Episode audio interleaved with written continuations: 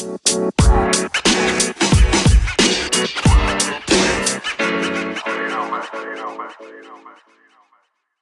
everyone, and welcome back to the 20 Minute Marketing Podcast. I hope you are having a great day, and thank you for joining us for our first official episode in February. I know that we released a bonus episode on Monday with James from Salesfire, so technically that was our first episode of the month, but since it was unplanned and it, we sort of threw it out there um, unexpectedly, I'll still crown this one our first official release of the month. And I don't know about you guys, but I'm glad that January is out of the way it's definitely my least favorite month of the year. I'm also really looking forward to this week because it is Super Bowl week. Um, so have a long night in store on Sunday, as I'm sure some of our listeners will do as well. For those of you that are new to the show, my name is Liam and I work as head of marketing at Reach Interactive. We are a global SMS marketing provider, and every Wednesday we release a new episode of this podcast where I interview a guest expert on a marketing related topic. This week is going to be a fun one because I'm joined by David Cooper from Fountain Partnership, which is an amazing digital agency based out of Norwich. If you have been following the show for a while, then you might recognize Fountain because we had Jake Surrey and Gemma Russell on the show. They joined us for episode 31 and 32 to talk about Google Ads, and they were two of the best episodes that we've ever had. So I jumped on the opportunity to chat with David and have a Fountain reunion, which I'm looking forward to. So, with that said, hey David, welcome to the show, and how's it going? Not bad, thank you, Liam. Cheers for having me, and I hope I managed to live up to the expectations set by Jake and Gemma. Yeah, that's good to hear, and I'm sure that you will. So, could you spend a minute telling us about yourself, please, before we get started? Sure. So, my name is David Cooper, and I am Fountain's marketing manager. Uh, what I do is lead the strategy to promote our digital marketing service, but particularly our values driven approach to growing businesses. I actually started my career client side, managing marketing, and but particularly coordinating with agencies. But the number of them that employed unethical tactics uh, to try and do as little as possible for as much as possible just drove me insane. So I sought change in this industry. And it's this ethical focus that drove me to Fountain several years ago, as they cared about this too. And first, uh, as a digital marketing consultant, executing our client strategies, and now as marketing manager, focusing on our own outbound activity. Yeah, that's cool. So, we've got a really interesting topic that we're going to be talking about, which is moral marketing and why it makes more money, which has a nice overlap with the introduction that you just gave us, David. So, stay tuned and we'll get started. As I mentioned in the introduction, we're going to be talking about why moral marketing makes more money so we'll start with a few basic questions that come into my head when I think of the words moral marketing, and then we'll see where things go and sort of see where the conversation takes us.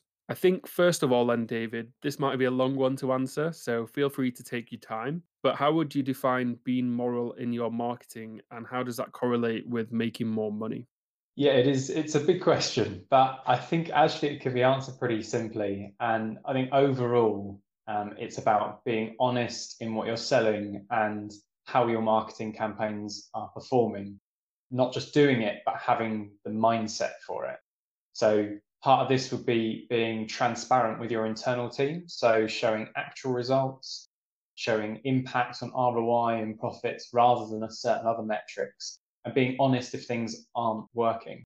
The question I think people should ask themselves are Are you having a positive financial impact on your company, or are you just killing time? I think a lot of people do stuff because they've been told to because they have a nine to five job and they just get on with it, but they don't realize the actual impact they're having. And it might even be negative in a lot of situations. And the other part of this is being transparent with your customers or clients. So if your service or product isn't for them, then don't sell it to them.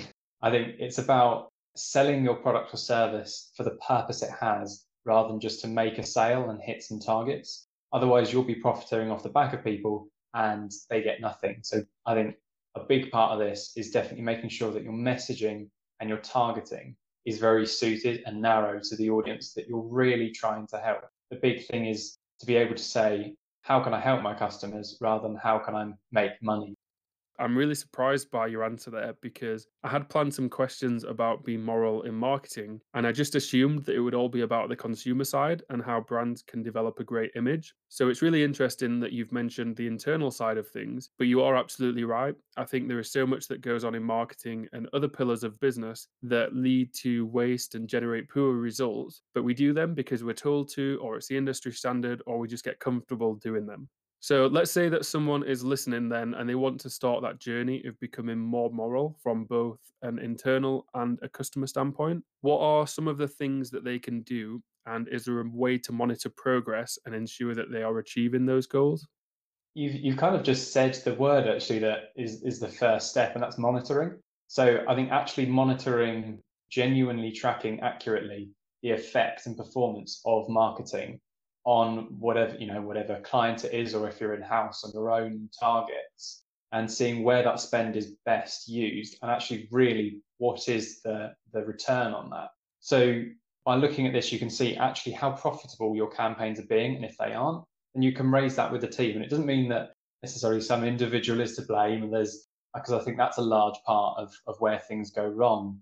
It's more about just seeing what doesn't work and what does work and being able to address the things that don't work. So starting internally and building out from there is actually the best place um, to start doing this. And only when you've got this internally set up, then you can move on to uh, being more honest and transparent with your customers, bringing those same numbers. So something we do in Fountain is have data studio. So our clients can log in anytime, whenever they want, and see whatever results they want. And it's the same thing that our internal teams are looking at. So we're all sharing the same data. And as I said, there's this question that you need to be asking all the time is how can I help my customers? How can I help my clients more? Instead of saying, how can I make more money from them? And where's the profitability for us? There is, in certain instances, uh, an element of sacrifice where you do may have to do the hard thing, but the right thing of making a small sacrifice but to help your clients and customers, which ultimately has uh, much bigger gains for you. I've seen and also heard about a lot of instances where agencies, marketing agencies like ourselves, but in lots of ways not like ourselves, will actually hide numbers from clients or make upsells where there really is no need um, to upsell. But then the client leaves because they're unhappy with the service. That's not what we do. We try and make sure that everything we do is for the client's benefit and that way they stay with us for longer they benefit more we benefit more so ultimately it means that on the commercial side of things being moral actually helps everyone yeah, I agree. And I think with everything that's gone on in the last 12 months, we need to be transparent and honest with our internal and external communications. Um, so there's no reason to put unnecessary pressure on people and yourself. Just be honest with those results and say them ha- as they are. And I think considering the situation with COVID, employers should anticipate changes. But if you are going to exaggerate those results, then you are putting your company or your clients at risk in the long term. Moving on to my next question, I'm really curious to know if you think that there are any trends that businesses have been latching onto over the last few years that you think we might need to move away from and can perhaps improve. There are, to me, two that really do stand out, and they are very intrinsically linked. The first one is abuse of data. Uh, that gets a lot of publicity, and I think since Cambridge Analytica, it's been far more on everyone's uh, in everyone's eyesight. There are now loads of laws um, in place um, in various different parts of the world to kind of uh, measure this as much as possible and restrict it as much as possible. But there are still people out there that are able to to abuse data and collect it as well in ways that maybe aren't quite so transparent. People should be able to know what they're signing up for, um, what they're going to receive as well, and how their data is being used. And there are many platforms out there, many other agencies that will not be so transparent about how they're using it. I think one one particular area of this where I think that there needs to be a lot more clamping down on is the kind of politicism of marketing and the use of ads for political persuasion. So a lot of platforms have actually uh, combated this quite well. I believe Twitter back in October uh, 2020 said that they weren't going to push uh, political ads. There are still many other platforms out there that do allow them, uh, and it does lead to voter manipulation. The other part, which is almost on the other side of the coin, is the untrue portrayal of how data is used in marketing, which is overwhelmingly negative. Um, despite what I've just said as well, I've probably not helped help that, but um, it uses incorrect imagery to overhype um, how data is used. Um, when in truth, we can't really see any individuals' data or messages or anything like that. We see big groups of data in the form of numbers, not words and names attached to them. So I have no idea what Joe Bloggs has clicked on or hasn't clicked on or bought from or not. But what we can see is how many clicks or interactions one ad got versus another. We can't see who clicked or interacted, but we know how many people did. So there isn't that kind of eagle eye that marketers have over people. That's just not true. But as I mentioned earlier, there are instances, such as in politics, where people have have used this big data to persuade people. And the best marketing really does try and get down as close as they can to a narrow audience.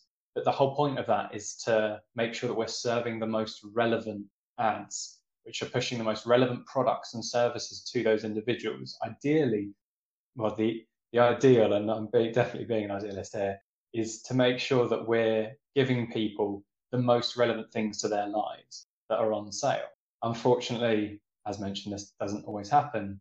And one thing that, um, in fact, my colleague Jake, who you spoke to on the other uh, webinar, one thing we've been looking at is how marketing is the second least trusted profession generally out there. The only one that's more least trusted are politicians. An Ipsos annual report on trust has been going for 10 years and, and shows this.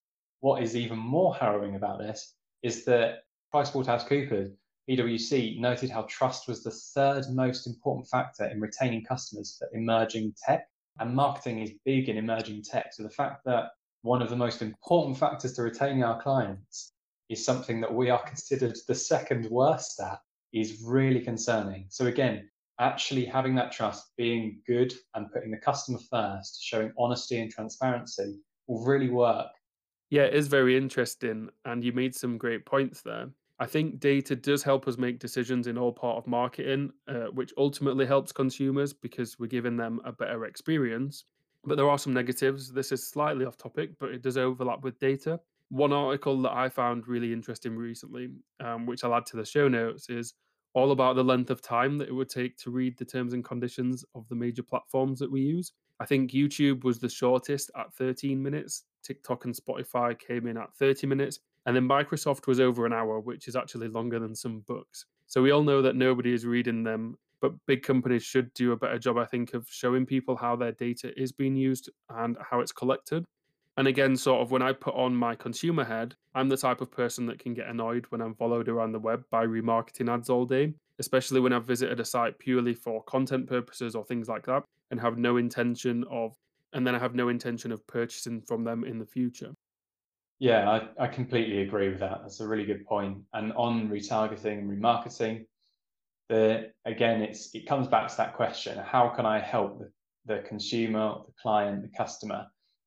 what are you actually retargeting them with? Is it just another ad with your logo on it, or actually is it something something helpful? Is it you know a product that is linked to a product that they bought before or might want but haven't actually looked at on your website? In which case it's new information, so could be helpful to them. Or is it actually in a more B two B sense? Uh, is it a white paper? Is it a report that has information that's relevant to their sector? So uh, yeah, I completely agree. It's it can be annoying, but only if it's not relevant.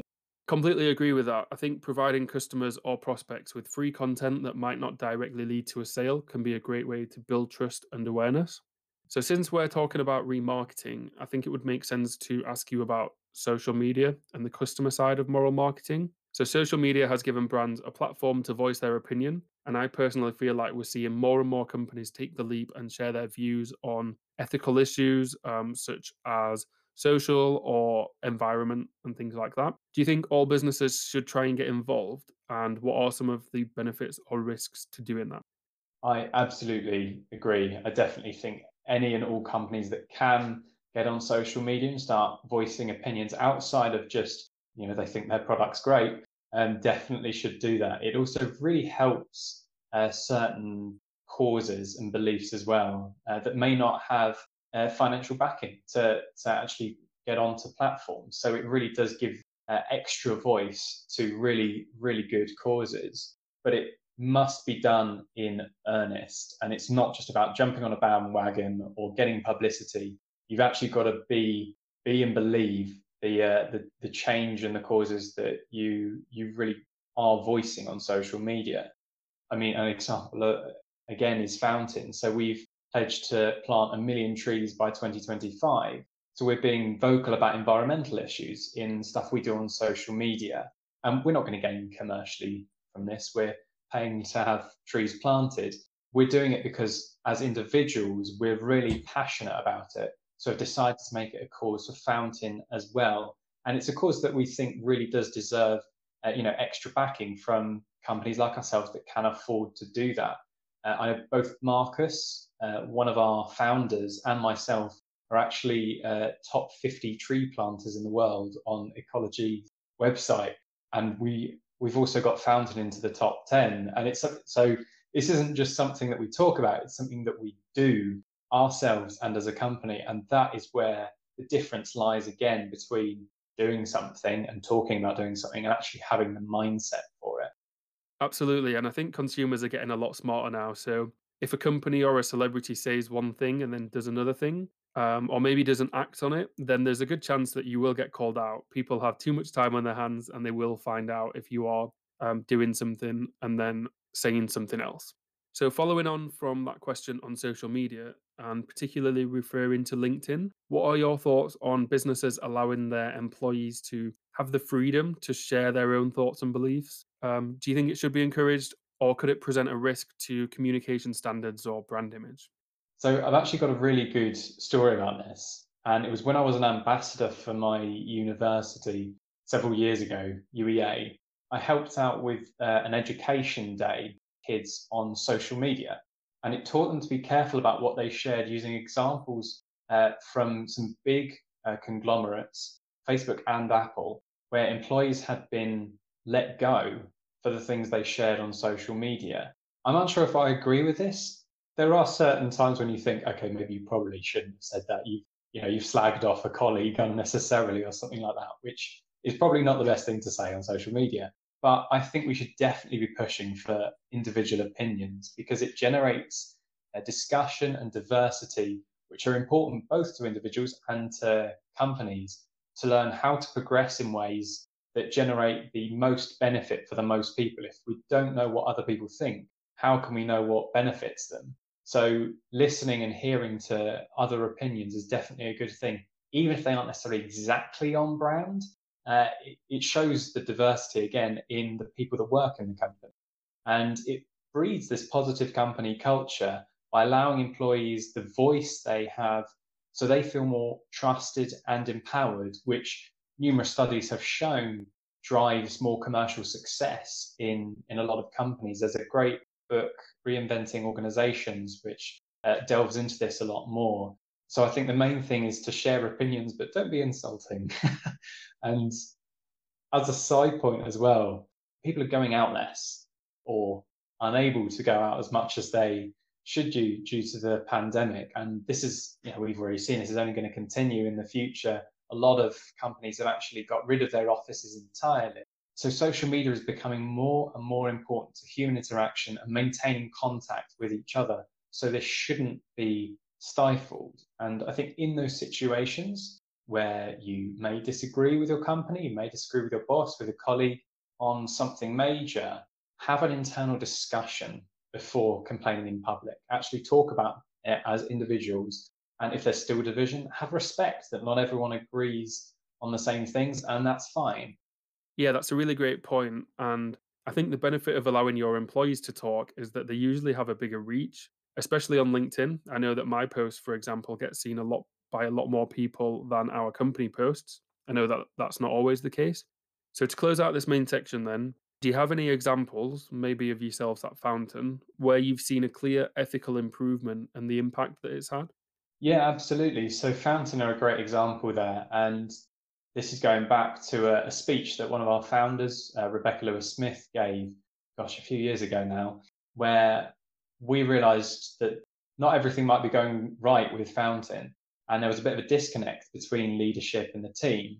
And what we did was we had this fantastic, it was pretty much a, a day where the whole team got together and we looked at what was wrong with Fountain. we looked at the things that we wanted to change and the things that we we wanted to keep and we did this this the leader leadership team the four founders and uh, alice uh, left the room so we had complete free reign to say whatever we wanted um, and put them in sticky notes up on a board so they wouldn't even know who had said them as well. Then when we were done they came back in the room and we kind of talked about how we could change these things what we could do. Some of them were small things some of them were really big things. And then from that, what I think was even more brave was Rebecca then did a speech about this in front of an auditorium full of people at UEA and actually talks openly about how we overcame our issues and how we had issues. So it goes back to what I was saying right at the beginning about being honest and transparent. Yeah, it's a really cool example, and it shows that you have seen firsthand the benefit of improving internally and what that can do, sort of, from a moral standpoint. So you've shared some great points, David, and I hope our listeners are able to take them on board um, by questioning some of the things that they're doing individually as a team or overall in their business and striving to make improvements. We are going to close out this main section right here. So I'll be asking David two quick questions that are fun and light-hearted to close out the episode. So stay tuned for a few more minutes. So